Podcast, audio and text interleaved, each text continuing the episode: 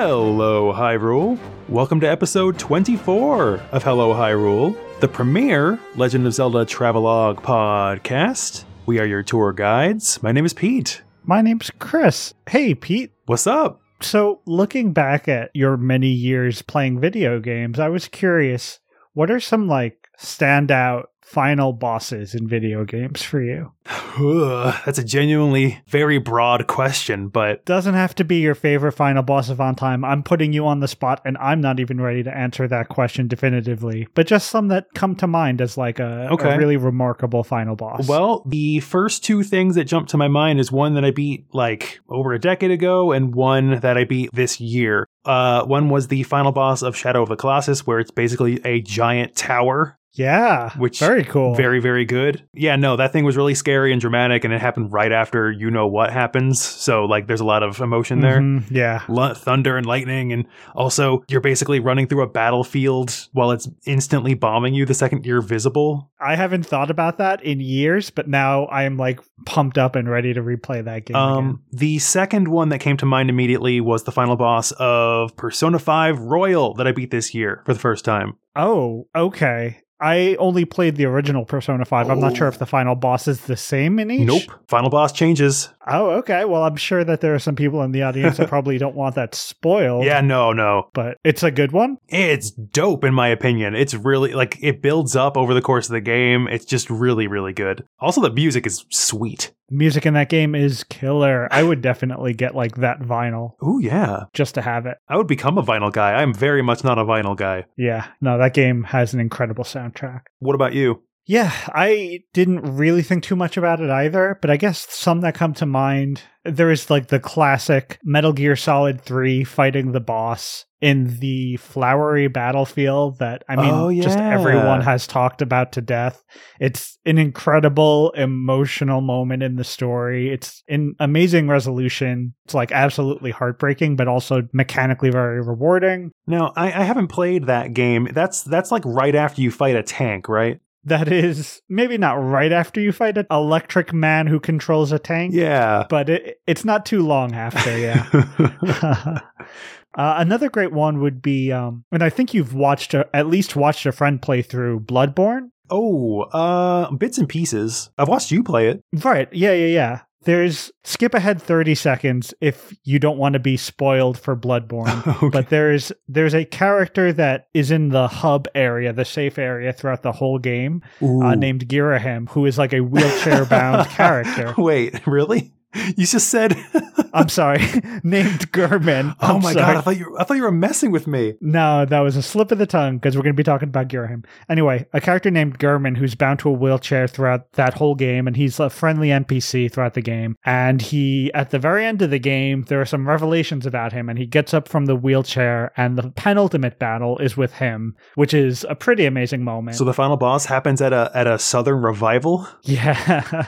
and then depending on what you collect throughout the game, there is a creature that comes after that that is uh, pretty incredible. So Bloodborne might take it for me. Right on. But yeah, speaking of final battles, we are gearing up for the final battle of Skyward Sword in this episode. Yeah. I mean, this is probably the final episode of the season, right? I would imagine, unless we go insanely long, which Mhm. I don't think will let happen. Yeah, this this will be it. If we get as distracted here as I got towards the end of Skyward Sword, uh, then yeah, we're going to be in trouble. Because around this point in the game, I was avoiding the end because they let you to an egregious degree. Yeah, Um, yeah, for sure. So it's like, okay, Zelda's in trouble. I get it. I'm gonna just really quick pop off back to Skyloft and try and tackle Fledge's uh, archery challenge again, like real quick. Oh, I would rather fight the end boss a million times over than go back and play that archery challenge again. A little bit of inside baseball here, Chris.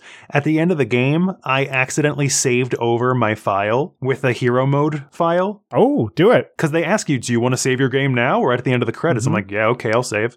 And that wipes your game to make a hero mode file. It does. And I opened it back up thinking like, okay, now I'm going to dedicate the rest of my notebook here to just chronol to chron chronologing Chron- Chronicling? chronicling. Thank you.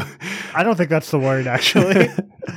No, I think that's right. Chronicling. I'm gonna be chronicling my um my many, many attempts at tackling Fledge until I get it or I run out of pages. yeah. And the second I opened it, I realized I don't have a file anymore, which is kind of frustrating. But you know what? I'm free. They did you a solid and you didn't realize it. Also, that is fully on you because, man, they really make it clear what you're about to do. Apparently not clear enough. Yeah, you must have buttoned through some stuff. anyway, I'm going to give us a quick recap. Yes, please. So, in the last episode, we bested the Skyloft Silent Realm and unlocked the key to the corkscrew dungeon hidden beneath the Isle of the Goddess, Skykeep. We slid our way through the many blocks that this dungeon was built of, finding pieces of the Triforce hidden behind challenges that tested our power, wisdom, and courage, while also catching up with Scervo's more successful younger brother, Dreadnought.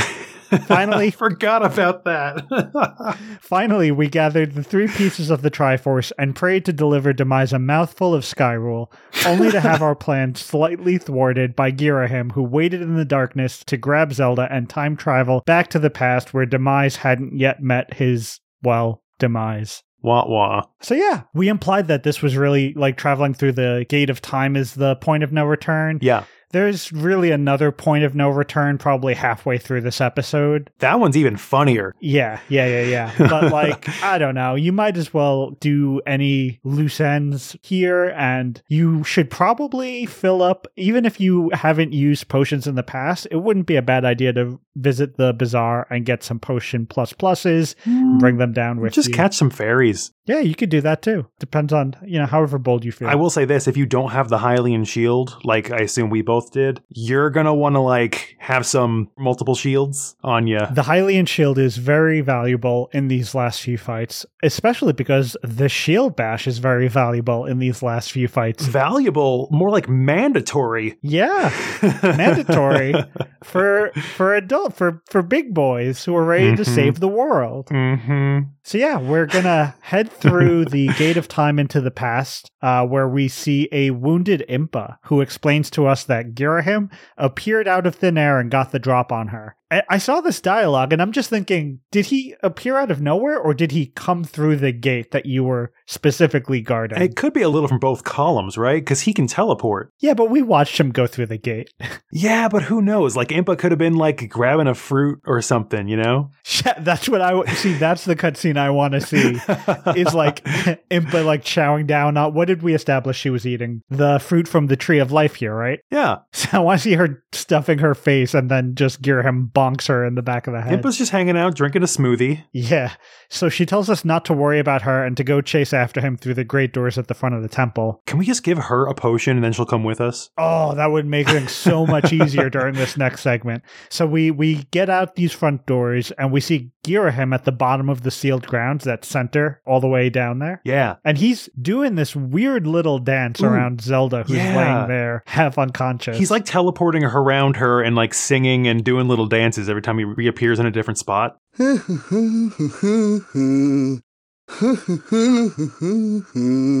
uh, he like gyrates a lot, and, Yeah. like wiggles his hands. I, I wrote It's- actually I wrote down here in my notes during this part. It says I'm getting real Majima vibes from Girahim today. This is Gir- that's a great note. This is Girahim at his most Majima, just like Majima, e- the Majima everywhere version of Girahim, yes, just exactly, exactly. popping out of everywhere.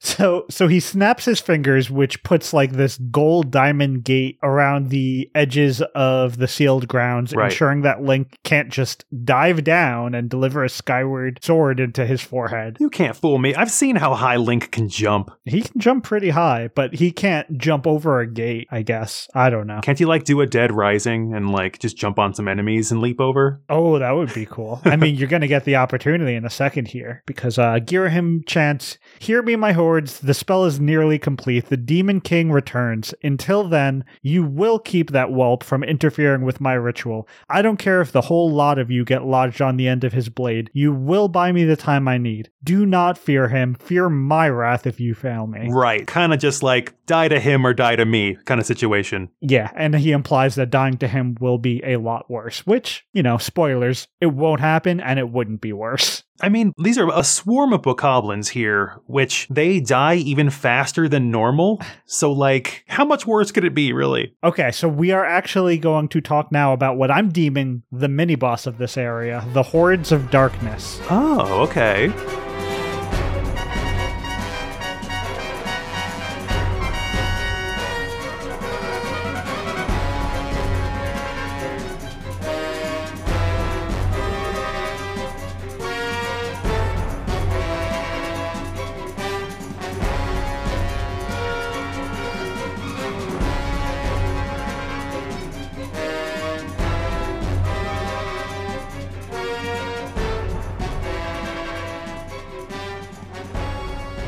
Uh, so yeah, this is like you said, a mob of seemingly infinite bokoblin. This is the part that inspired Hyrule Warriors, if I recall, or I assume. I don't know. I know we talked about that because this feels like a Muso game, Extremely. fighting hundreds of bokoblin in a way that you 100% do not at any other point in this game.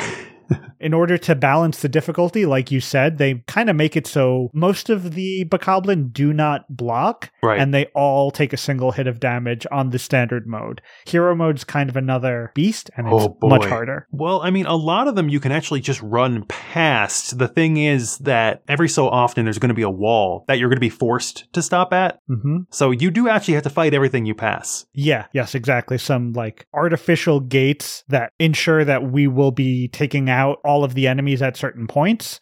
So at first, it's just standard bokoblin with one hit. There is actually a new iteration of Bokoblin, but it's not that. What is it? Uh, it's actually just a standard red Bokoblin that runs up holding a bomb over their head. Oh, yeah, these guys. So we've got some kamikaze bokos running up. Kamikaze Bokos. I love it. I think the whole purpose of this is to show how effective bombs are with these hordes of Bokoblin, considering any amount of damage will wipe them out. Those bombs have a solid area of effect if you can toss them in. Also, raises a really good point for Zelda as a franchise in general. Not a lot of enemies are throwing bombs your way, are they? In basically the whole franchise. Yeah, I guess not that I can think of. As far as I'm aware, in the majority of Zelda games, you're the only person in the whole world who uses bombs. Which is weird because other characters have items that are specifically to hold them.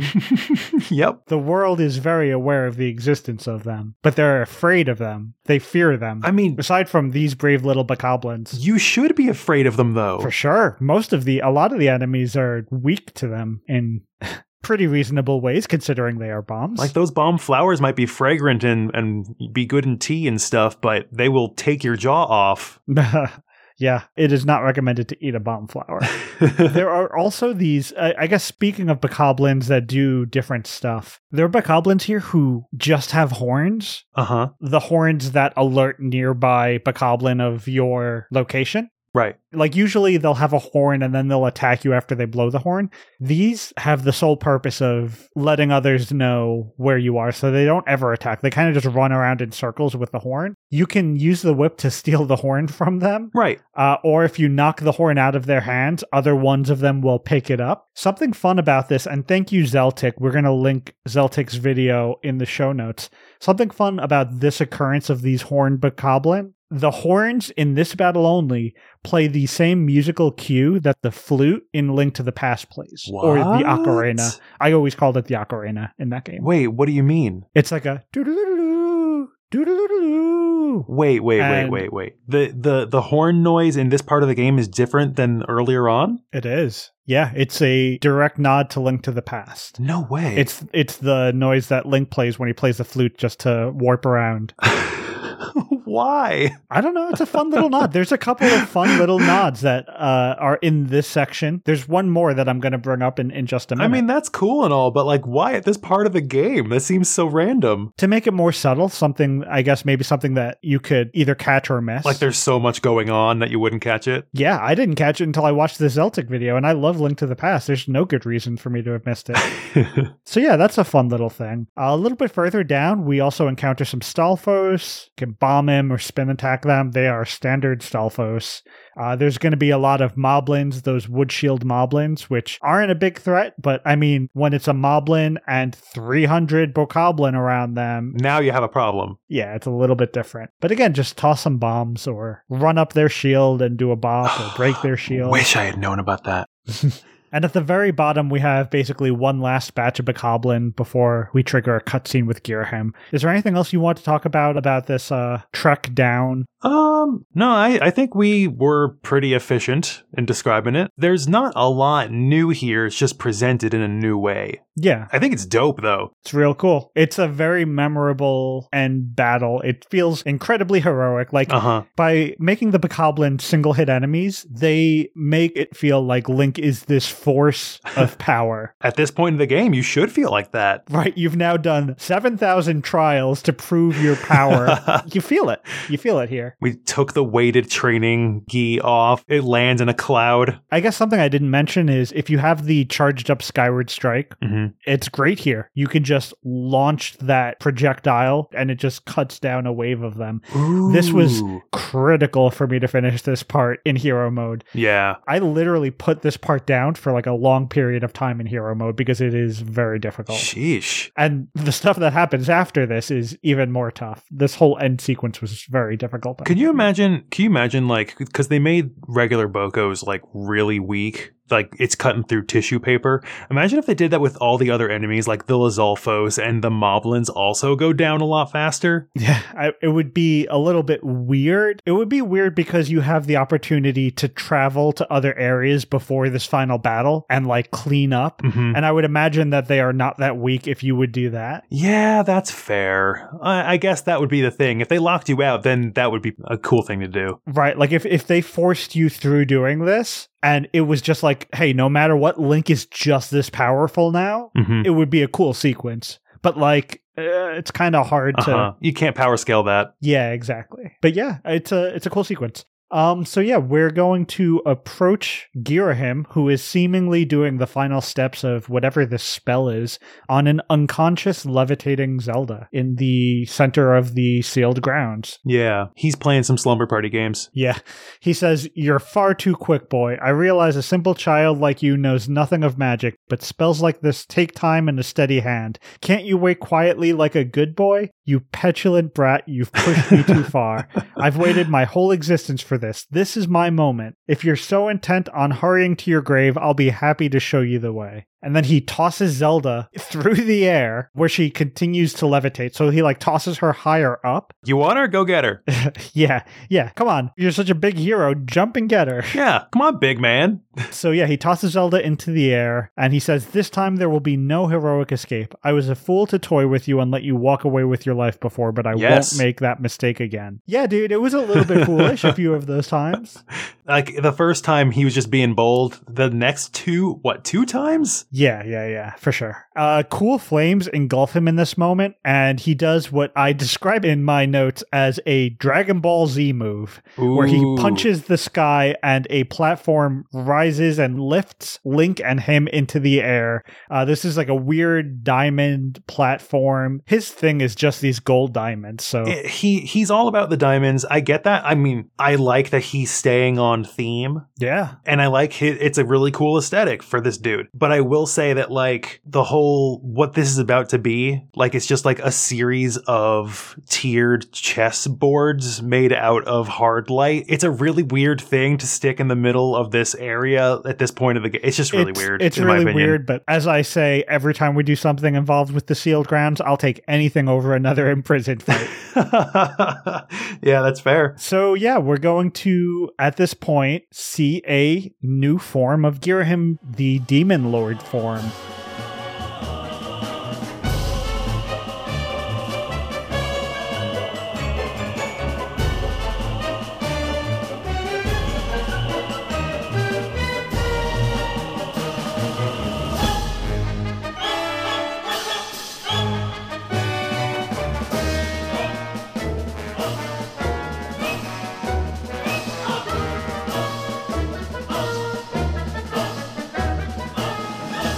And like this is where it really becomes I mean, I don't know, maybe I missed something previously, but this is where it becomes very clear that Girahim is the evil uh Fi.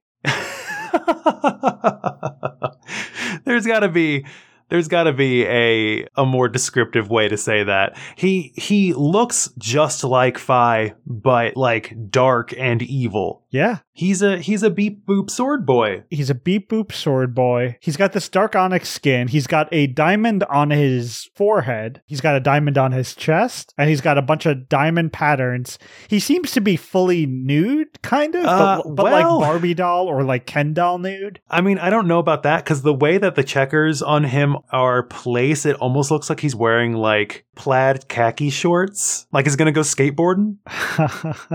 yeah, I could see that. I was gonna say it kind of just looks like a full size body stocking or something. Like he's it's it's kind of skin tight. It's it's like a white and black aesthetic. I realize I've kind of been on this kick lately, but he looks even more like a JoJo character now. This is for sure like stand form. Like this is this is the ultimate version of that. And it's a great design. It's a really cool design. it's re- it's And solid. like again, realizing the parallels between exactly this and Fi, I think, kind of elevates Fi's character as well in some ways. uh huh. The fact that Demise has his own Fi throughout this. And his has a personality. Yeah. What the heck? Yeah, for sure. Where's our upgrade?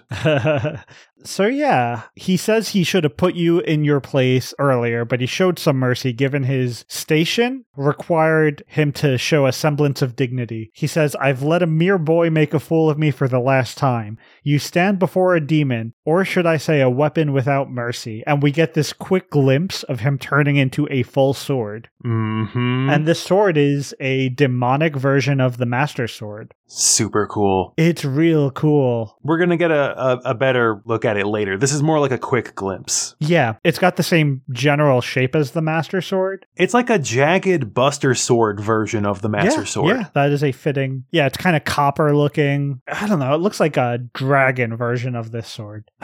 It's metal. it's cool. Anyway, he says, For you, boy, I've prepared, and this is kind of funny, but he says, For you, boy, I've prepared a most appropriate and humiliating death.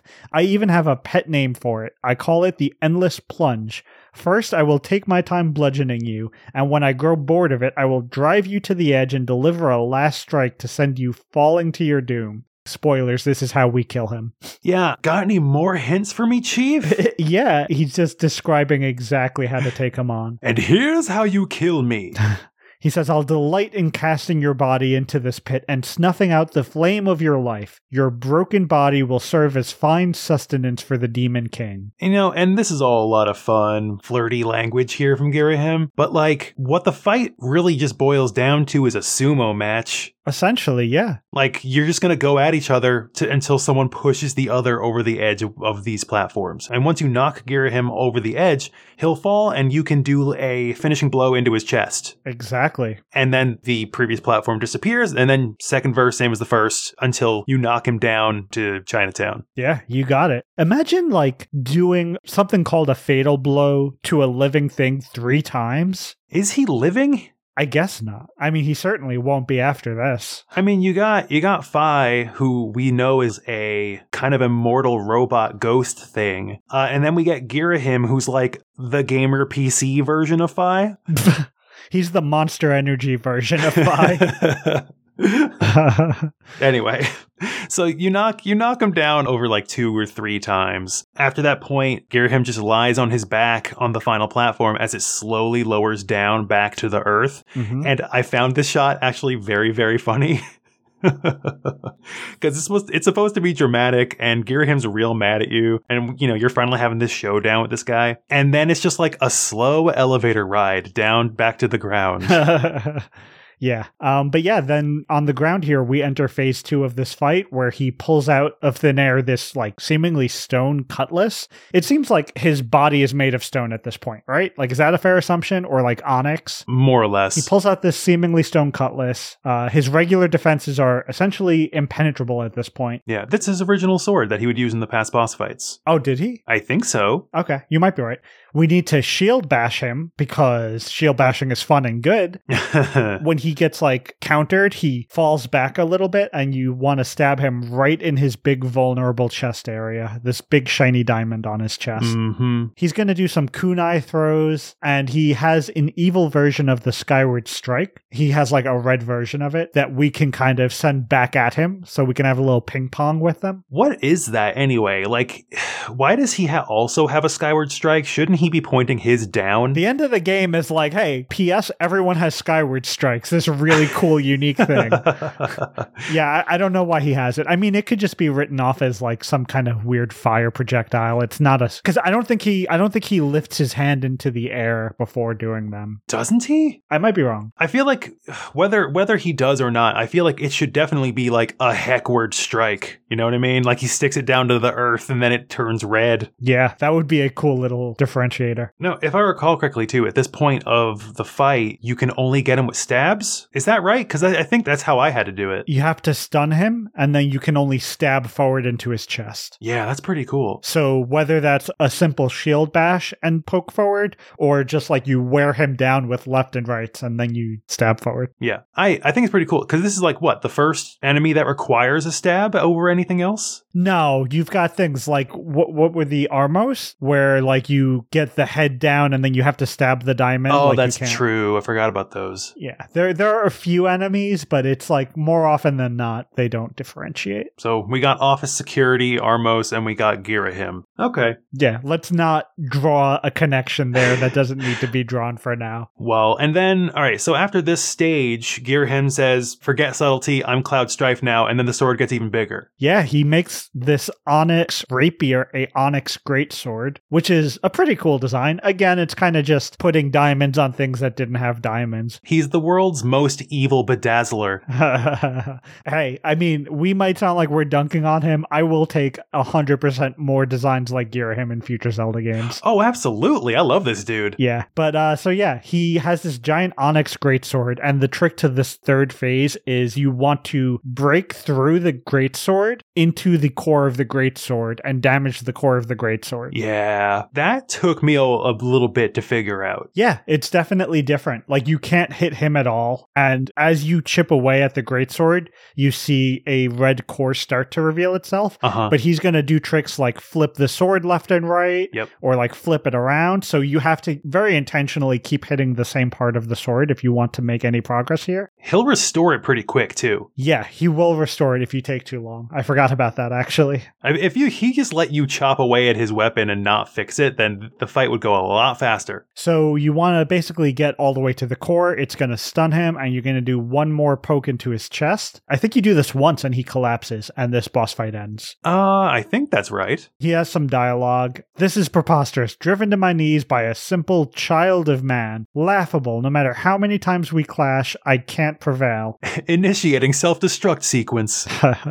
and then he says, But never mind that. Victory is still mine to savor. While we fought, the ritual I started continued. At last it's completed. The demon king shall devour the soul of the goddess and resurrect in his full glory. I remember at this point he's panting like real hard, and I remember thinking like, "You're a robot. Why are you breathing?"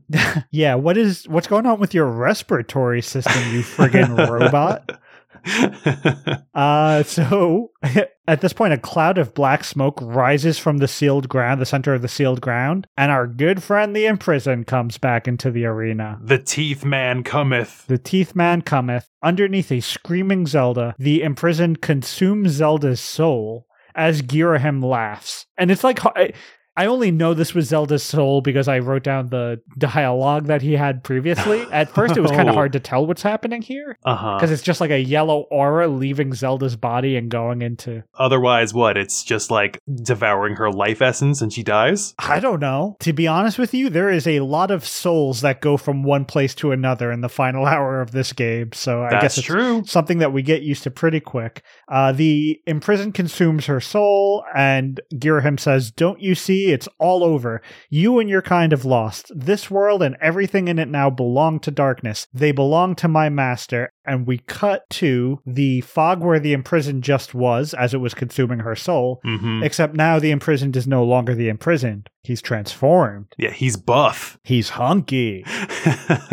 He's this burly in stature creature with a white X on its forehead, glowing red and orange hair. Is, are we starting to uh, paint a familiar picture here? hmm And the red orange hair, actually, at this point, you might notice, is similar to the weak points of Girahim, which was a cool touch. Oh. Uh, and his skin seems to be that onyx material that was similar to Girahim's uh, skin. Well, parts of it. His skin at different points like kind of shifts from like black to gray and like it's murky. This dude looks like a personification of the oil industry. Yeah, a hundred percent. This looks like if BP could get their hands on Ganon, like this would be the end result of that. Yeah, if Ganon went into offshore drilling, that's what it would start to look like. Yeah. Uh, so yeah, I mean, there's no beating around the bush. This is demise. This is the ancient origin of Ganondorf's malice. Yep, very clearly. It's got visual parallels to Ganondorf left and right. His muscle gains are way greater than Ganon's ever were, though. For sure. Yeah, this is a intimidating looking creature, but I think the thing really that you should take note of and um that Zeltik video that I mentioned before points this out as well. Ganondorf's head. This is where Ganondorf would, you know, wear his like jewelry. Oh. And later you would see Ganondorf get stabbed through the head with a master sword. oh, so- that's right. So to see this big white X on Demise's head is a fun little nod to future events and his lineage. well, lineage. It's Demise and then just Ganondorf because every Ganondorf is the same guy. Yeah, yeah. So Girahim says, Welcome back to us, Master. And Demise, completely uninterested in Girahim, sticks his hand out, seemingly killing Girahim. I mean, Girahim just goes li- into a lifeless T pose here. He just kind of absorbs him back into the sword. I get it. Listen, Demise, I get it. Like, I don't like to hear my sword talk either. like, he just turns it off. It it does kind of make you envy if you're playing the original version of this game. It does kind of make you envy not being able to do this defy at any point in the game. Uh yeah, Girahim's core starts glowing, and suddenly that demonic master sword we saw a second ago starts coming out of Girahim's chest hmm and flies into Demise's hand, and then Girahim reanimates, starts laughing, and similar to Zelda, his spirit just enters this demon master sword. Right. And this is Demise's weapon for battle. Is I don't think we ever get a name for Demise's sword. I think it's also just a master sword. I guess so. Because both Fi and Girahim call their wielders master, so it's just a master sword. The only real differences is like the size, the jagged edges of the blade, and also like the Triforce symbol is upside down. It's flipped like this is maybe the Lorule master sword. Oh, maybe. I have to assume, I, I've got to assume there's some kind of theory video on that somewhere. it kind of reminds me. I know I've brought up Mario RPG in the past. Oh my goddess. Yes, You, you know what I'm saying? It, it reminds me of the giant sword that gets lodged into the castle at the start. yeah, Exor. Yeah, yeah, yeah. So Demise turns to us and says, So you are the chosen knight of the goddess. Intriguing. The goddess lowered herself to a mortal existence to keep me imprisoned. How pathetic this bag of flesh pales in comparison to the magnificence of her previous form. Referring to Zelda. Yo, he likes to talk about like bag of flesh as an insult here. If you look at his text boxes, the background of his text boxes look like meat. Ooh, that's very Silent Hill. I remember taking a note on that. It's like, it's like, bro, why do your text boxes look like meat? so Demise snaps his wrist and tosses Zelda through the air. Fortunately, Groose has snuck back in time at some point, Mm-hmm. and he says, Don't worry, Link, I got this, as it's the most triumphant version of Groose's theme plays yet. Dope. And he catches her in midair, and Link turns around, and he is officially done with Demise's. Oh. Have fun editing that one out. Ah. you had to get one on me. You've gotten a lot on me in the past.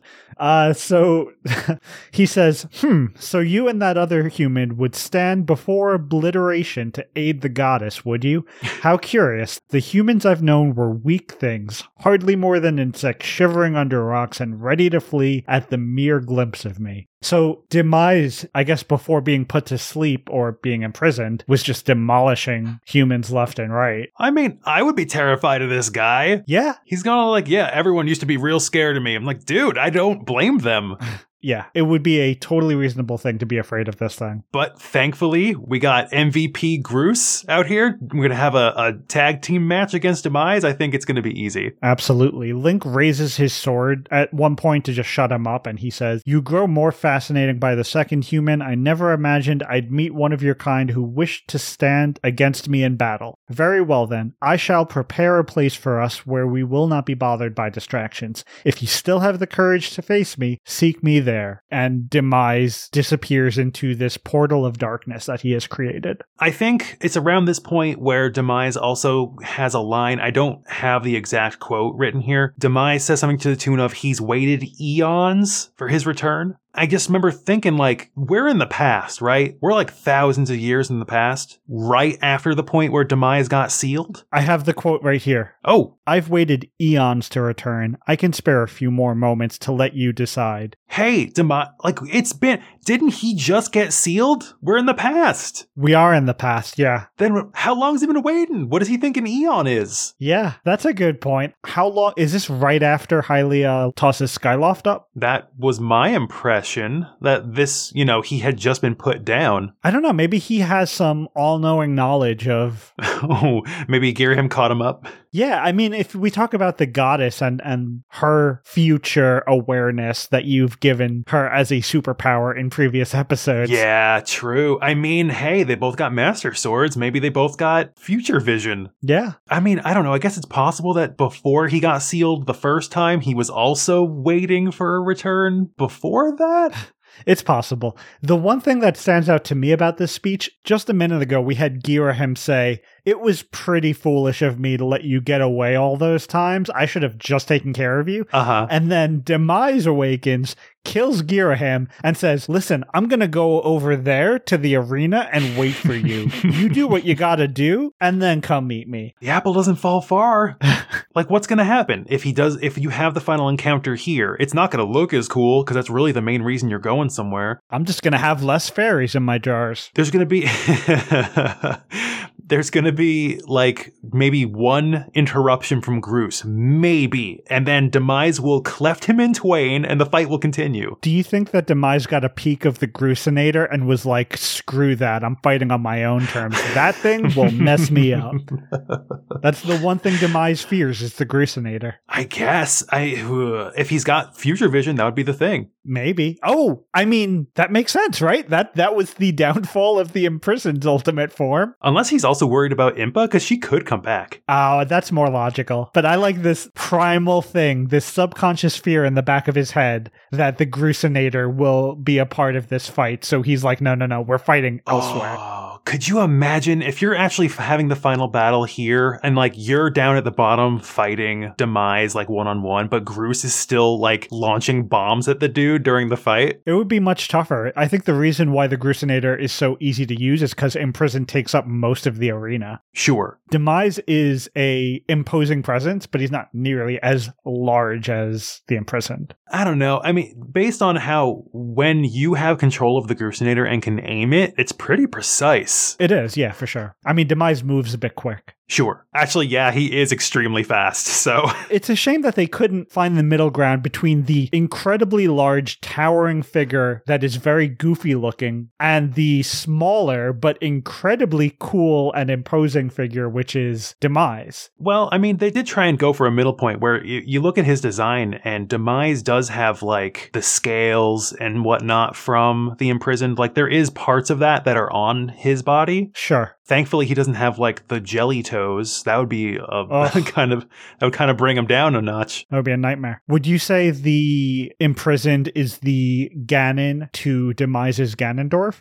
I, in what sense? Just because one is bigger? No, in in that there is one more primal, more feral version. They are both the same creature, Uh huh. but one is a more primal, feral version. Well, in that sense, yeah. Like I, I, I do think the imprisoned is the more animalistic version of demise. Yeah, I guess what I'm saying is, do you think that's a, a conscious parallel that they drew, or is that just Oh. a connection I am putting together? I, I don't know if I would give them credit for that Fair enough. because demise, uh, the imprisoned is an accident, narratively and visually.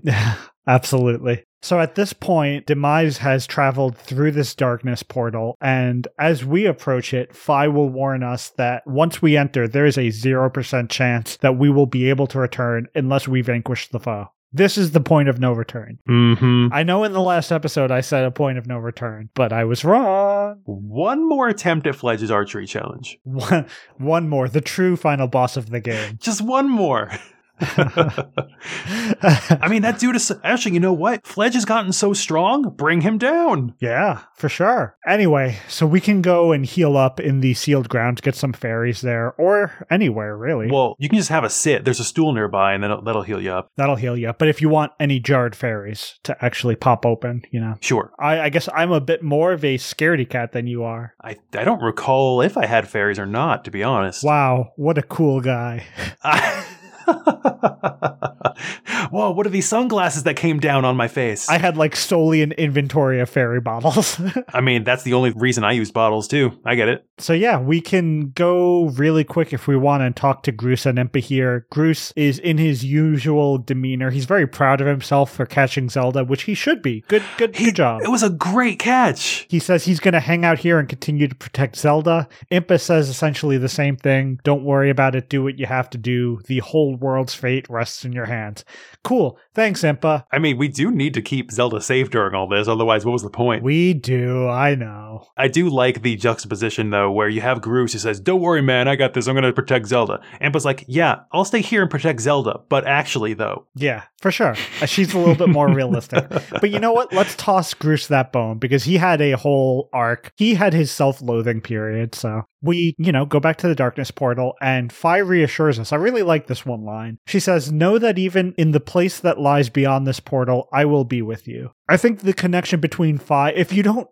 completely hate Fi at this point. And I think if if the Switch version is your first version, you might not completely hate Fi at this point. yeah. I think the relationship between Fi and Link really shines in this last bit of the game. Honestly, I like Fi a lot. Like, a lot, a lot, as Zelda partners go. Mhm. I just wish that she didn't talk so much. It was the mechanical implementation of Fi that I think they botched, but the character itself I like. And the fact that the character might still be around in the future is a cool thing. Anyway, let's get to it later. Chris, before we enter the hole, I do want to point out we are very far in the past, and the sealed grounds look exactly the same as they do in the present. Huh. Everything is still broken down. The temple isn't in more of a solid condition. The moss has not expanded or anything. Like, it doesn't look fresh. It looks like it's been exactly as old as it was when we last left. That is a good observation. The only thing that I have noticed that changed, Chris, is that there is a bird statue that you can say that. that That's it. That they destroyed somewhere along the way. That's it. Yeah, no, they they knocked that one down.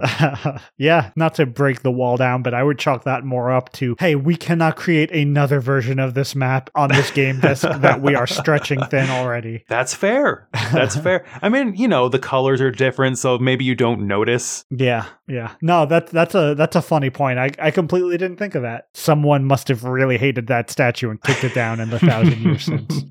But speaking of unique and interesting arenas, we dive through this dark portal and it takes us to what looks like an infinite sky pond. Yeah. Hey, Demise, why make something so peaceful looking? Well, did this remind you of anything on first glance? I mean, a, a couple things. It's not a lot of detail here, but what what are you thinking? I'm thinking Ocarina of Time, baby. oh. this is the Dark Link arena. Oh my. Okay, yeah. All right. I see what you're going for. I mean, not one to one because like there is a building in the in that fight and and a tree. and a tree and it's just an infinite pond and clouds and fog in the area. Okay. I don't think it's the same thing necessarily, but I think it definitely is supposed to make you think of that. All right, so it's time to pull out the Biggoron sword and cheat at that fight. Yeah. oh, I can't wait to get to that game. Ocarina is a great game. I, oh, it's gonna be fun. Love when the game gives you a master sword and then gives you a sword that's better than the master sword. like, what's the point? Anyway, Uh, it's it's the win every fight sword. But go on. it's so good though. It, I mean, it takes a while. Okay, okay, we're getting ahead. okay, okay. Um, we find ourselves in this sky pond, and Demise is here. He says, Ah, so you've decided to meet your end in battle after all. It pleases me greatly to see such misplaced valor, human. Take a moment to appreciate your surroundings, for where we stand shall serve as your tomb for eternity. Eh. You see where Girahim gets some of his sass. Yeah, yeah, you know what? I was joking before, but honestly, Girahim might have got it from his boss. His boss, you know, said, Hey, this is acceptable workplace behavior. And no one's going to call HR over this. he says, The hate for the gods that has boiled in my veins, you will taste all of it in the bite of my blade. Ooh. The only question left is how long you will manage to remain standing before I take your life. Try to keep it interesting for me, would you? And when you do fall, know that your world and everything in it is mine to dominate, mine to subjugate, Ugh. mine to rule. When I finish with you, you can take solace in knowing your friends and kin will soon follow as I wipe all who oppose me from the face of this world. Okay. Okay. All right, cool, bud. Listen, we've heard a lot of that stuff over the past 30 hours. Like at this point of the game, like he is genuinely threatening, but I'm just tired Oh, yeah. at this point. I'm like, I've been doing so much. I proved myself 10,000 times. Like, can we fight now? it's those friggin' tadtones if those tadtones weren't there. Anyway, the blue, sunny, infinite sky turns to darkness as Link readies his sword for battle. Uh, we hear at this point, this is this is such a cool detail. Again, thank you, Zeltik. We're gonna link the video in the show notes. The organs kick in, and it's Ganondorf's theme from Ocarina of Time.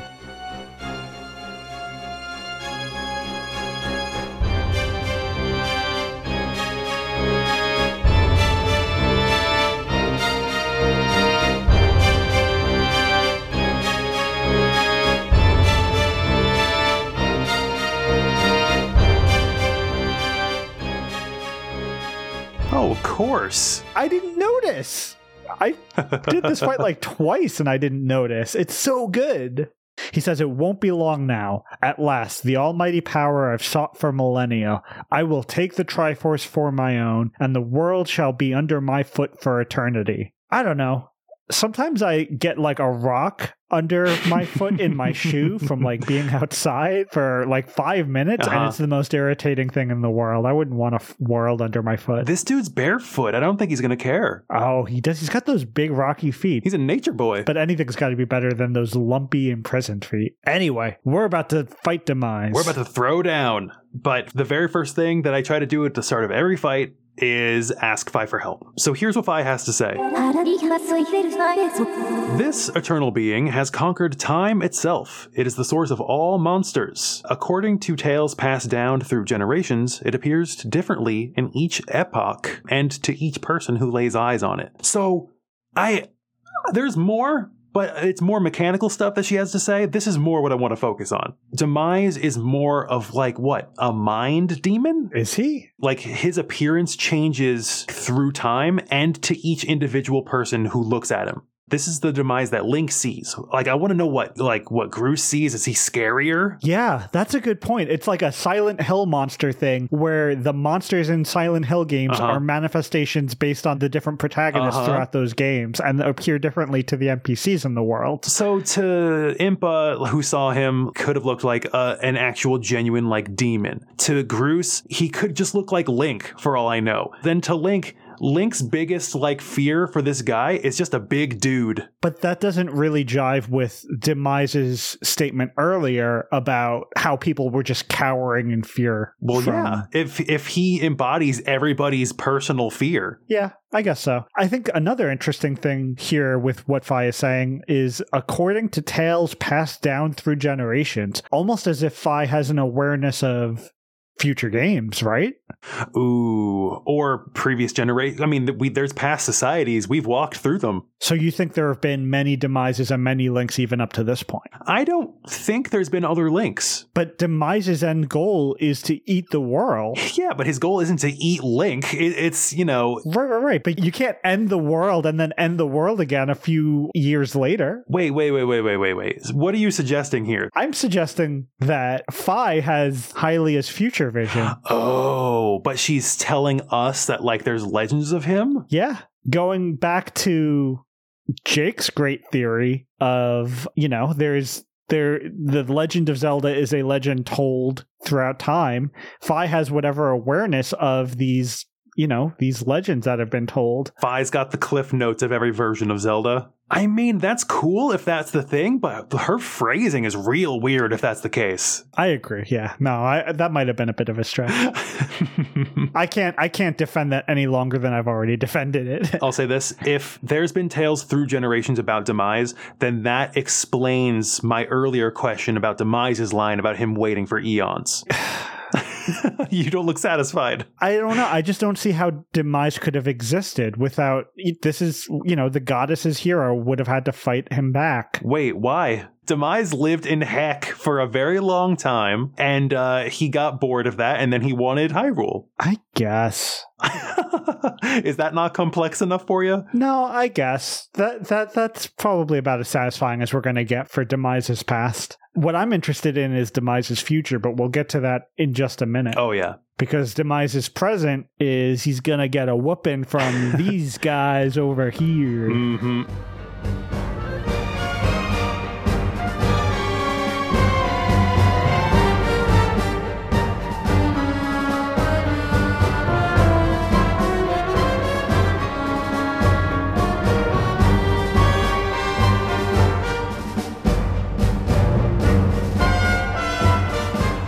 This fight is actually pretty brief, but Demise, like, no joke, he's a beast. Yeah, if Demise hits you, he hits you hard. And if he hits you in hero mode, he'll do like four or five hearts worth of damage. You cannot do this fight without some potions. It is very difficult. But it's a very cool fight. There are two phases to this. The first phase, essentially, he swings his sword and, and, approaches you. You can shield bash his attacks and swing at a vulnerable angle, or you can bait him into leaving himself vulnerable by doing like rotating sword attacks like right, left, right, left, right, left. like, wait, what are you doing? If you get sloppy with swings, he counterattacks you in a way that right. very few enemies, I think Girahim kind of would do this, but very few other enemies in this game did.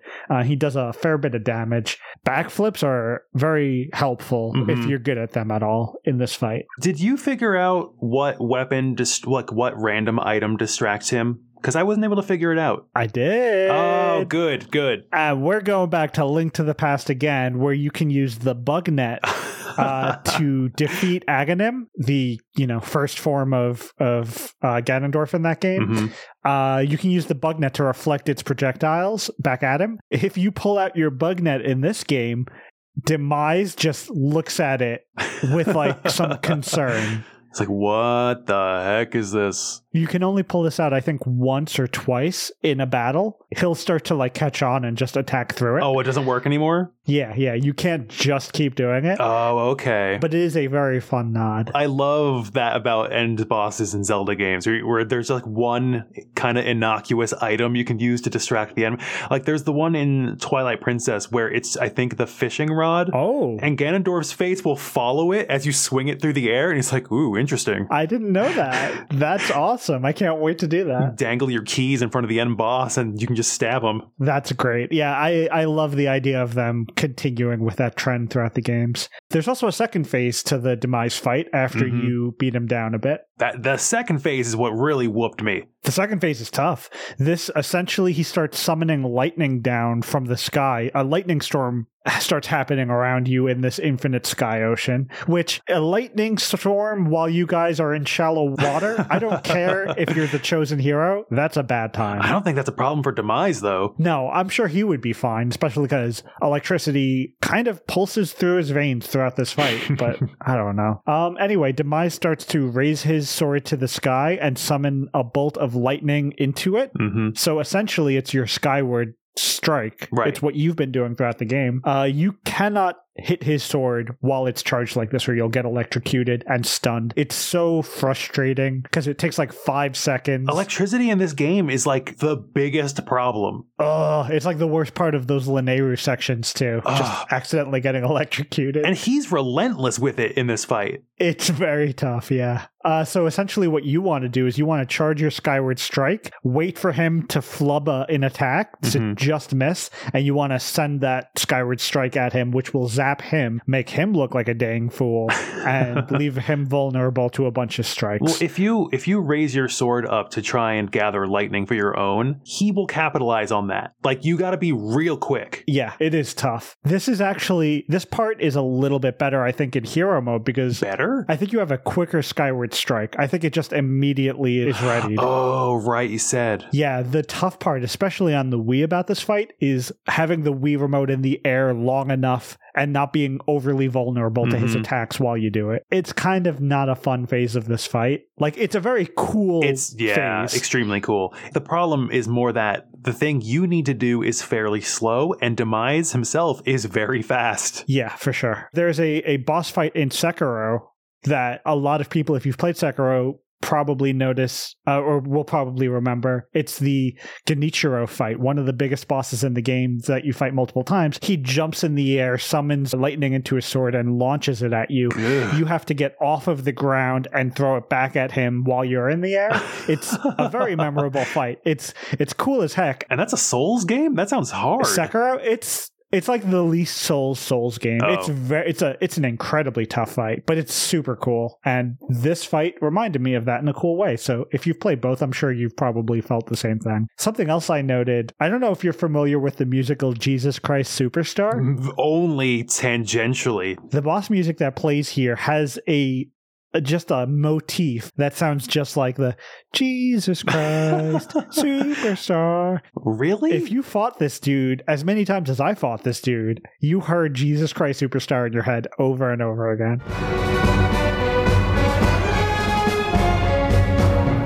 Jesus Christ, Jesus Christ, who are you? I don't know how many people in recent generations have familiarity with that show. Well, lucky for them, I will put a clip in this episode. So, yeah, we kind of keep at it, and this is the last phase of the fight.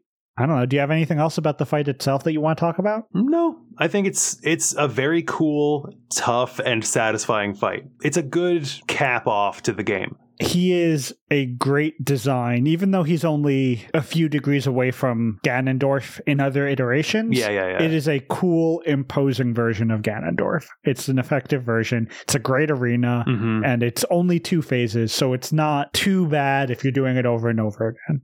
Yeah. Uh, so we finish this fight, and we see Demise try to pick himself back up again, using his sword to gain his footing, but the sword disappears beneath him. Well, goodbye, Girahim.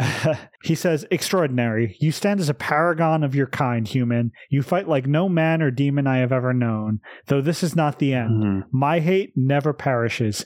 An incarnation of my hatred shall ever follow your kind, dooming them to wander a blood soaked sea of darkness for all time. Just punishing yourself, man. Yeah. He screams and his body turns to ash, and the sky lightens up around you, and Demise's spirit then gets absorbed into the Master Sword. hmm Again, a lot of spirit transferring in this section. Into the Master Sword, which has been shattered and destroyed and rebuilt and reforged several times. I actually missed one line that I probably shouldn't have omitted. Oh. But he says, Though this is not the end, my hate never perishes. It is born anew in a cycle with no end. I will rise again. Those like you, those who share the blood of the goddess and the spirit of the hero, Mhm. they are eternally bound to this curse. The curse. This is the Yeah. thing. This is the reason that you're always saving Zelda and always fighting Ganon. This is it. This is the moment. Because he said this thing when he was pissed off after you bonked him a few times. So the blood of the goddess and the spirit of the hero,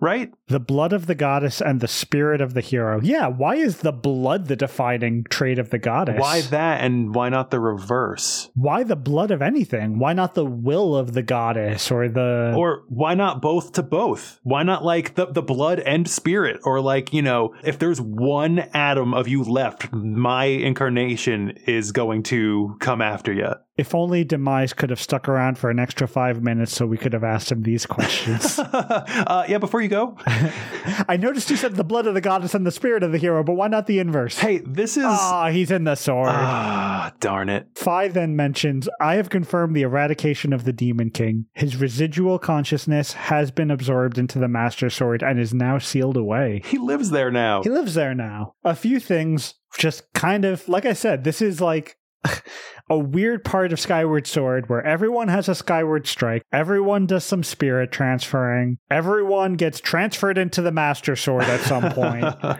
Um, anyway, Link's gonna arrive back at the temple where Impa's been awaiting him. She says he's done well and gives him maybe the first smile we've seen from her in this game. This is the moment where, like, you know, it, it really feels like Link has proven himself. Finally. No more trials. no more trials.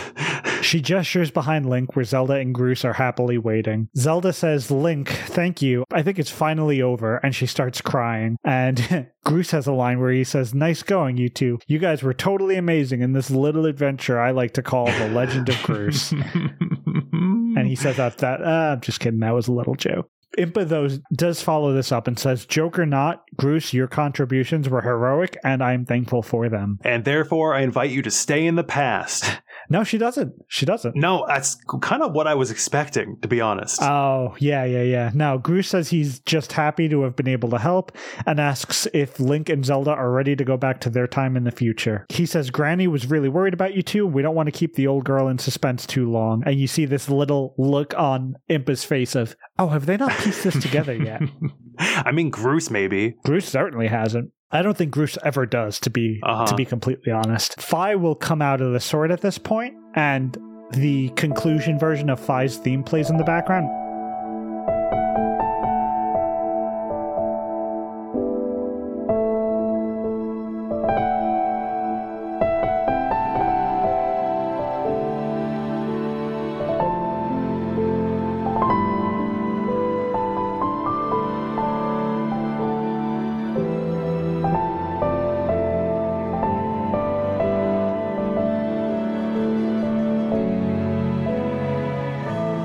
Says, Hylia, your grace, or perhaps you prefer Zelda. It pleases me to know you are safe. Master, I must speak with you. And then she brings him up the staircase to this pedestal in the ground. hmm We're about to have our uh, end of Aladdin moment. We're letting the genie go. Nintendo has this thing. They had this period, I think, between the GameCube and the Wii, maybe a little bit later, where they like to introduce companions in all of their franchises Uh-huh. that only stuck around for a game hmm just to give them a really tearful goodbye. It works. And they did this over and over again. Doesn't matter if it's a Zelda game, a Mario game, just like all over the place they would do this I mean, stuff. they did try for Mario. It doesn't really work for Mario. you didn't cry saying goodbye to FLUDD? no, no. She says, Master Link, you have successfully protected the goddess reborn and defeated Demise, fulfilling your role as the hero of legend. My purpose here is complete. Therefore, I ask you to dissolve our arrangement as master and servant I quit. and drive the sword into the pedestal before you and I will return the sword to enter a sleep without end. Please set the sword in the pedestal and bring the goddess's mission to an end. It is time to conclude our necessary companionship. It's time to slam that power button. She jumps back into the sword, and after a gentle exchange between Zelda and Link, Link sets the sword back into the pedestal and sadly walks back down the stairs. As he's leaving the sword behind, he hears Fi reach out one more time. Your batteries are running low. she says, Link, Link, hear me. My purpose was to obey the command of the goddess and lead you, the chosen hero of this land, on your quest. When I first awoke and began this task, I perceived it as merely serving my function as a servant to her grace. However, I've come to consider the information corresponding to our time together amongst the most precious data I have on record. I feel nothing. To be honest, I to, to Really? to have the the line. It's more like the line, the most precious data I've ever recorded. I'm like you. I feel like you don't even mean it. That's the way she speaks. That's her language. That's all she knows. This this stuff worked on me. I've got to say. But there's, there's at this point in the game, I do like that. Like she doesn't call you master anymore because you dissolved your agreement with her. The Mhm. contract is over, so she just calls you Link. That's cool. yeah, that is cool. But like, I feel like that's not enough of a connection. Like you've been together for so long, and she just says, "Yes, my processor enjoyed it." I guess. Okay, well, if that didn't work for you, maybe this last bit will. She exits the sword one more time and looks Link in the eyes. She says, I do not have the capability to fully understand the human spirit, Link. But now, at the end of my journey with you, as I prepare to sleep within the Master Sword forever, I experience a feeling I am unable to identify. I lack sufficient data to be sure of my conclusion, but I believe this feeling correlates closest to what your people call happiness. Does this unit have a soul? Our partnership is at an end, and even as we speak, I feel my consciousness fading away. Before I enter the sleep that calls me to the sword, I wish to relay to you words that I recorded many times over the course of our journey. Many have said them to you thus far, but I now wish to say them for myself. Thank you, Master Link. May we meet again in another life. Or several other lives. Okay. this is a great goodbye. I mean, wish granted. Well, yeah, that's one thing.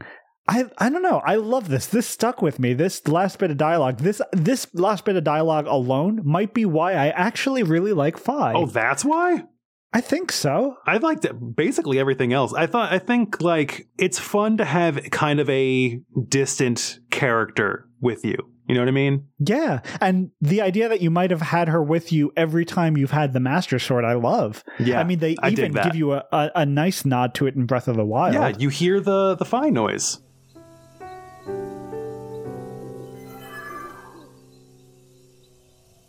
So yeah, may we meet again in another life as she re-enters the sword.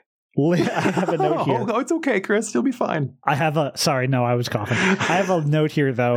Link is fighting off tears, and I am sitting here completely brokenhearted. It, it worked on me. I don't know. I'm a, I'm a I'm a sucker. Also, like we spent a lot of time playing this game and talking about this game for this podcast, so I probably am overly sentimental towards it. Uh, at the bottom of the stairs, we have Zelda trying to convince Impa to come back to the present with her. Impa says, Hey, listen, you possess the memories of the goddess. You Mhm. need to understand why that's not possible. This is my time. I need to stay here. I need to protect this gate. Right. I need to protect the Triforce. Okay, that makes sense.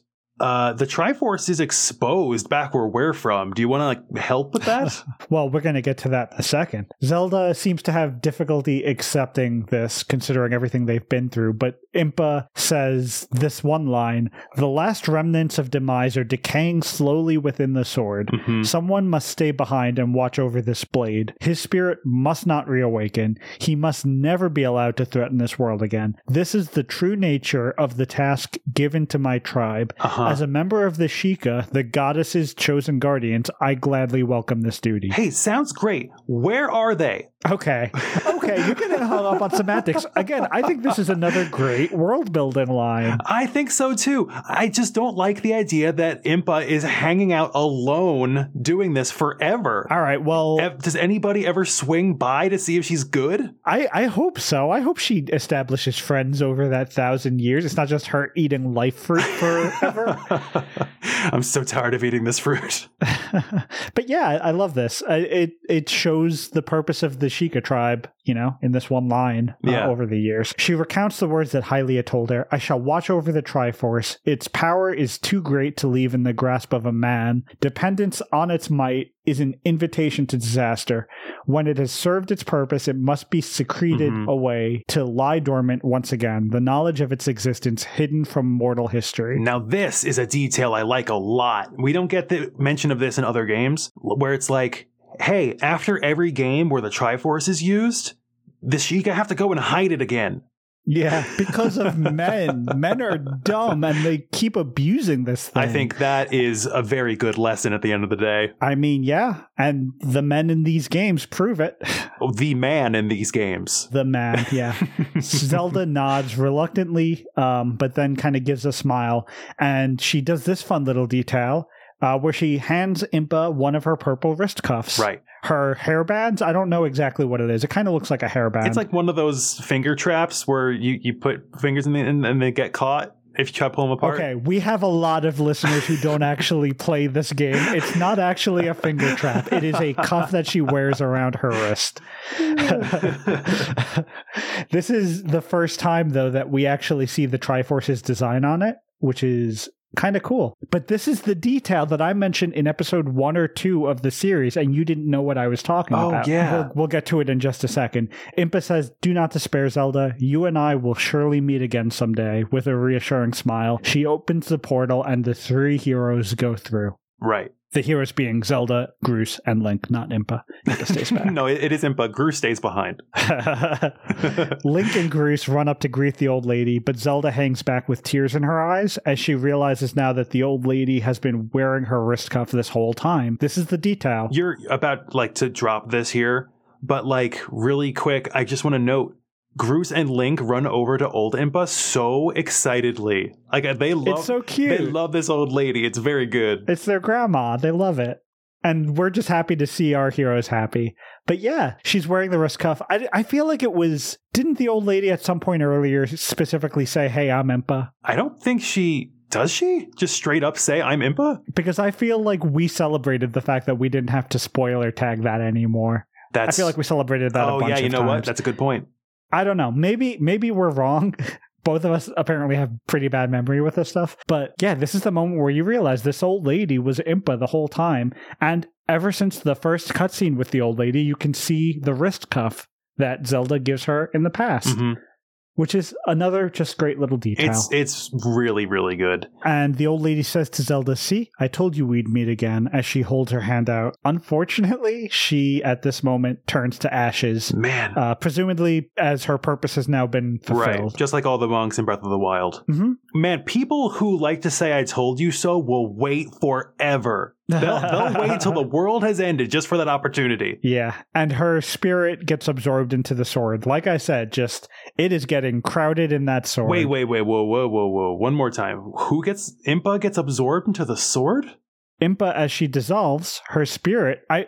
It's never explicitly stated, but like I don't know, maybe her ashes just cover the sword, but her spirit Oh, okay. So gets th- blown over to the master sword. okay, so it's not literally Impa's soul enters the sword. No, no, no. There is nothing to support the idea that Impa and Fi are uh, cohabitating the sword. with demise. Well, no, because Impa of the past said that Demise's spirit is dissolving. The reason that she's staying back is to make. Yeah, slowly. Yeah, a thousand years is pretty slow. He doesn't have any life fruit tree in there keeping him oh, Who alive. know? I mean, he waited eons, etc., etc. So who knows? Eons is probably 900 years. There's nothing to say he could last a thousand. Listen, I just want a really cool sitcom of Demise and Fi and Girahim living inside of the Master Sword with 10,000 Impas.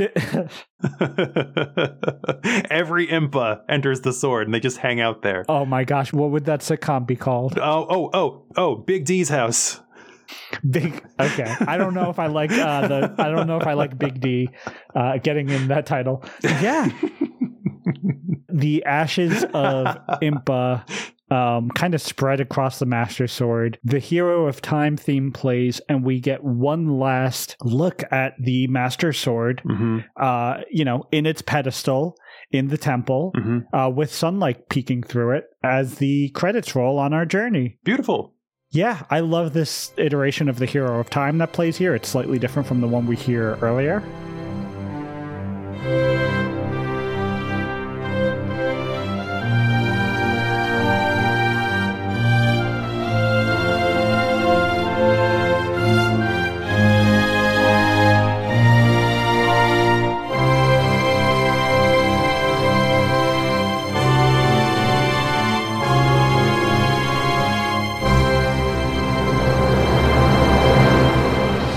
So, Chris, this pedestal where the Master Sword rests now, was it here before? I don't know. Just wondering. I'm just asking questions. Yeah, I didn't recognize it there before. I didn't. I didn't really go back and look either. It. I. I would say it's probably safe to assume it's been there, considering the smaller details they did now, Mhm. but maybe not. So poor Impa vanishes, she turns to dust. Do the other Sheikah finally show up to perform their duties here? Or is it just lost? What duties at this point? To watch over the Master Sword, etc.? Well, I guess we kind of assume so. I mean, they're gonna have to show up soon to put the Triforce away. Yeah. I mean, I would imagine that's already happened. I think it's still out there. Well, no, it would have to still be out there at this point. Yeah. Yeah. No, I mean, Impa saying that does imply that her tribe is on it. Like the sky clears up, we're going to see in a moment, and people with loft wings are to come flying down. Strich could he just reach out, grab the tri? It's completely undefended. Okay, let's be real. If Strich touched that thing, it would burn through his skin. he is not ready to touch that. well, I mean, they a lot of these narratives that ask that someone be pure of heart it doesn't say pure what. Yeah, more like pure fart if we're talking about Stretch. Nah, too low hanging fruit. You got to be kidding me with that. Anyway, so it seems like we're kind of moving on and talking about the post credit scene here. oh, was that post credits? That is, you got to watch through the credits for that. Oh, okay, gotcha. MCU time, baby. The MCU was inspired by Skyward Sword, actually. Oh, see, I'm gonna be thinking about the whole thing where all the the links meet up and form the chain, like from the bonus app. All right, so in the post credit scene, we find ourselves on the ground by the goddess statue where the Isle of the Goddess is landed in the present day. Gaepora is down here with Zelda, Link, and Groose. Strich and Cawlin fly down from their loft wings. Uh, from overhead, Mm-hmm. uh, along with Groose's loft wing, which comes down with them. We have one last rendition here of Ballad of the Goddess. Link plays it while him and Zelda are standing on the hands of the goddess statue Uh huh. and they pause briefly and wave goodbye to Groose as he and his friends fly back to uh, Skyloft, assuming. To tell everybody that he saved the world. Yeah.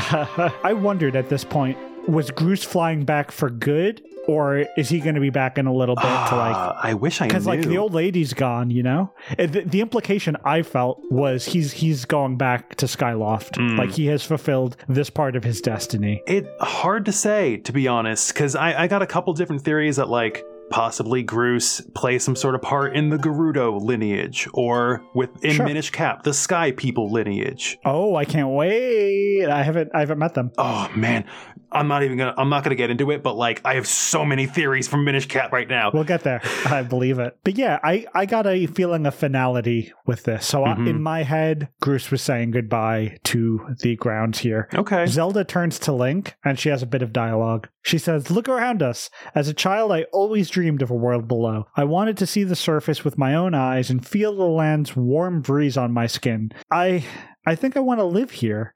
I always want to feel solid ground beneath my feet. To see the clouds above my head and watch over the Triforce. And I will be a queen. What about you, Link? What will you do now? Oh yeah, and Link just kind of smiles. Yeah, but like excited smiles. I mean, this is how Link says yes. We know this. Uh huh. This is how Link says yes in a in a situation where we don't get to click on the word yes. I mean, insert your answer there though, because he doesn't say anything. So like, what do you want to do, Link? I'm gonna go beat up Fledge. Yeah, I don't think they. oh, the fledge hate throughout this episode is very good. I don't think that there is uh, room for interpretation because after this, we see Link and Zelda's loft wings travel back up into the air without them on board. Which, again, maybe I was just in an emotional state at this point, Hmm. but seeing those loft wings go back up without them Uh-huh. made me feel something. yeah, I kind of miss the loft wings. Bye, Flofty. Yeah. Oh, Flofty. He's going to make a life for himself without us, and we're going to start the, you know, Hyrule that we know and love down here with Zelda. He's gonna he's gonna live on our shield forever. yeah. I guess. Yeah, I guess so. I mean, that's that's the Red Loftwing, right? All things considered, for like what Flofty contributed to the game as opposed to everything Link did on his own, it's amazing that he made it onto like the Hyrule emblem that lasts forever. Good job, Flofty. Well deserved. but yeah, I mean, that's it. That's that's the end of the post credits sequence. There is one thing that we missed that was in during the credits. Uh, you actually get some small flashbacks to Zelda's part in the story. oh, please, can you talk us through some of that? Oh, it's super brief. Uh, you just see Zelda's landing down in Faron Woods, which my assumption was that since she got in the tornado, she was immediately captured, but apparently not. She wakes up down in Faron Woods, and then she meets uh, old Impa, who leads her down towards the Skyview Temple. Mhm. And apparently, she handles all of Skyview on her own. Good job, Zelda. Yeah, it's very cool to see her go through these dungeons and prove to be every bit as competent as Link was. Well, I mean, the first dungeon, then she meets Impa by the second one. all right, yeah, fair enough. Her and Impa. I would play a co-op game with Zelda and Impa. Ooh. Are you kidding? That'd be a co-op multiplayer game? Two very different play styles, but I think I could get behind that. Yeah, that would be fun. Like a uh, army of two. you remember those games? A real Kane and Lynch scenario, but with Zelda and Make it Impa. like a story thing, like that that prison escape one on the PS3 or PS4. yeah, it's it's kind of cool seeing seeing their journey through the credits. I don't know. What do you think? What do you think about the the conclusion here to Skyward Sword? I think it's emotionally satisfying. yeah, for sure. I think it's really good. I, I don't think I would have put anything else to, that I can think of. no, I think they wrap up everything that you would want them to. Yeah. As far as like, you know, the beginning of this legend goes, I think it basically hits every checkbox.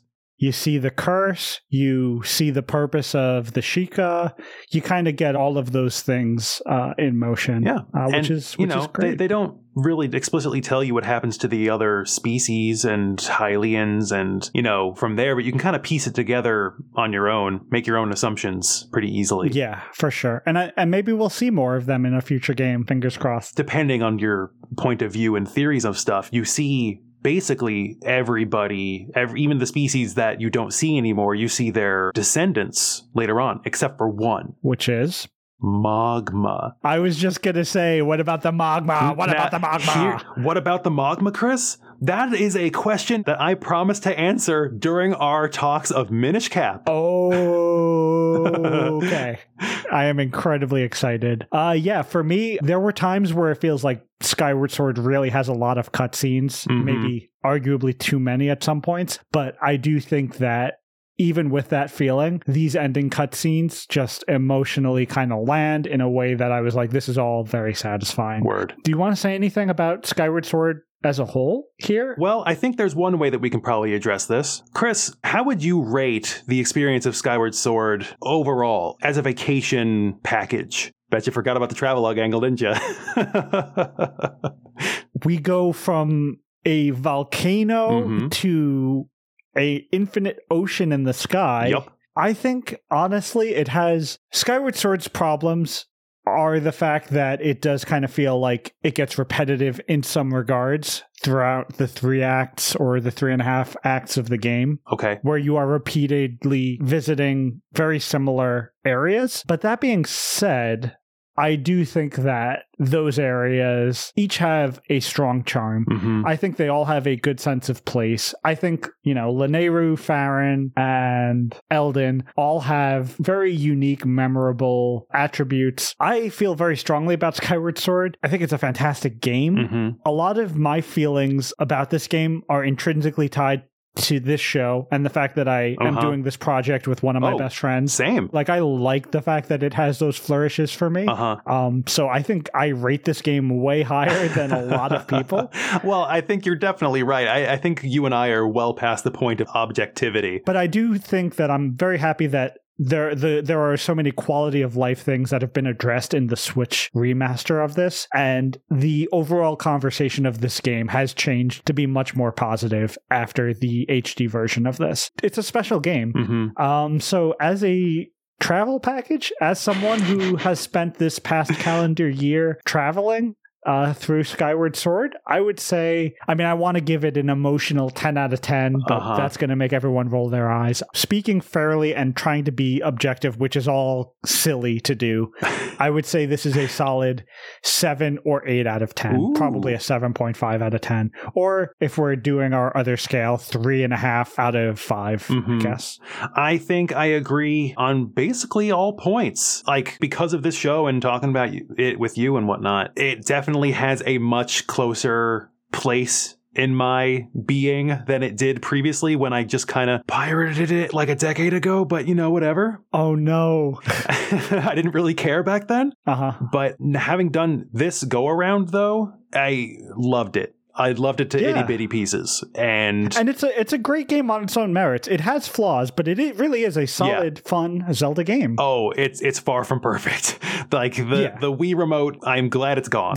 to be honest, Agreed. But as far as Travelog goes, I was going to just say uh, 8 out of 10, at least. I'm with you. Eight out of 10. Bump mine up to eight. The locations are great. The music is great. I know that's not really the thing you'll hear in that uh, Yeah. in that context, but like everything is great and bright and colorful. And despite the apparent danger, you know, I suppose the conceit is that the danger would be put away if you're going on vacation. Sure. Yeah, this is to- tonally the opposite direction of Twilight Princess. Yeah. And it's great that both of them exist on these same systems. And I love Twilight Princess, but it's fantastic, yeah. But as far as I recall, like I don't look at the locales and settings in Twilight Princess and feel stuff like I do in Skyward Sword. Mhm. Like there are some locations that'll do it, like the Snow Mansion, etc. You know, but this place is it's good. It's real good, y'all. If you haven't played it, definitely go play it. yeah, for sure. And it's easier than ever now that it's on the Switch. It's easier to get and easier to play.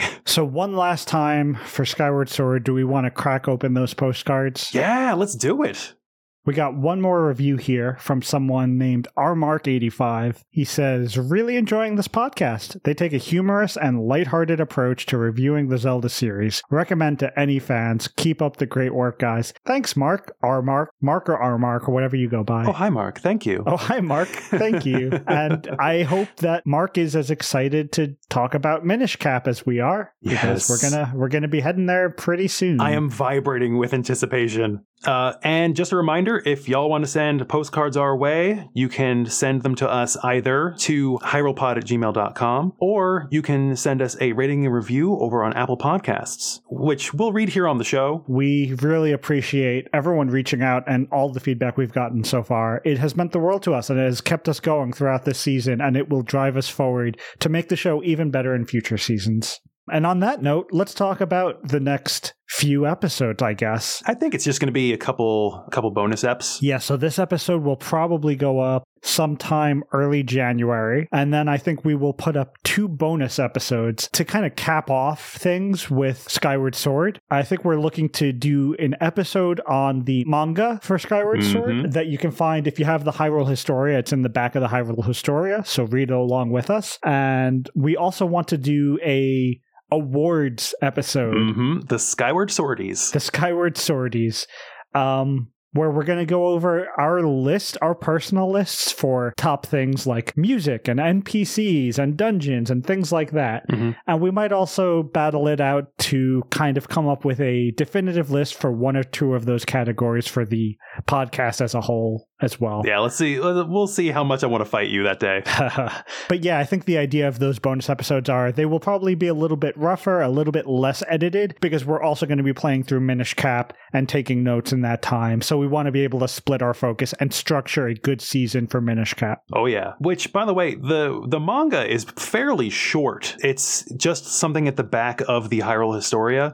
So uh, chances are I'm going to cap off that bonus ep with a little bit of an outtake reel. Oh, we have so many outtakes. So yeah, I'm glad that we'll be able to get our listeners to hear some of the silly stuff that we've said. I have stuff that I guarantee you forgot about, Chris. I can't wait for that. I forgot about most of the stuff we said in our main episodes that we've put up. So Anyway, one last time, if people want to reach out to us on social media, where can they find us? On social, you can find us at Twitter, Insta, and Tumblr at HyrulePod. If you want to reach out to us individually, you can find me on Twitter at The Edge of My Pete. And I am at a man named Babs, B A B S. And for the last time this season, excuse me, podcast. Before I enter the sleep that calls me to the sword, I wish to relay to you words that I recorded many times over the course of our journey. Many have said them to you thus far, but now I wish to say them for myself. That slogan truly stinks.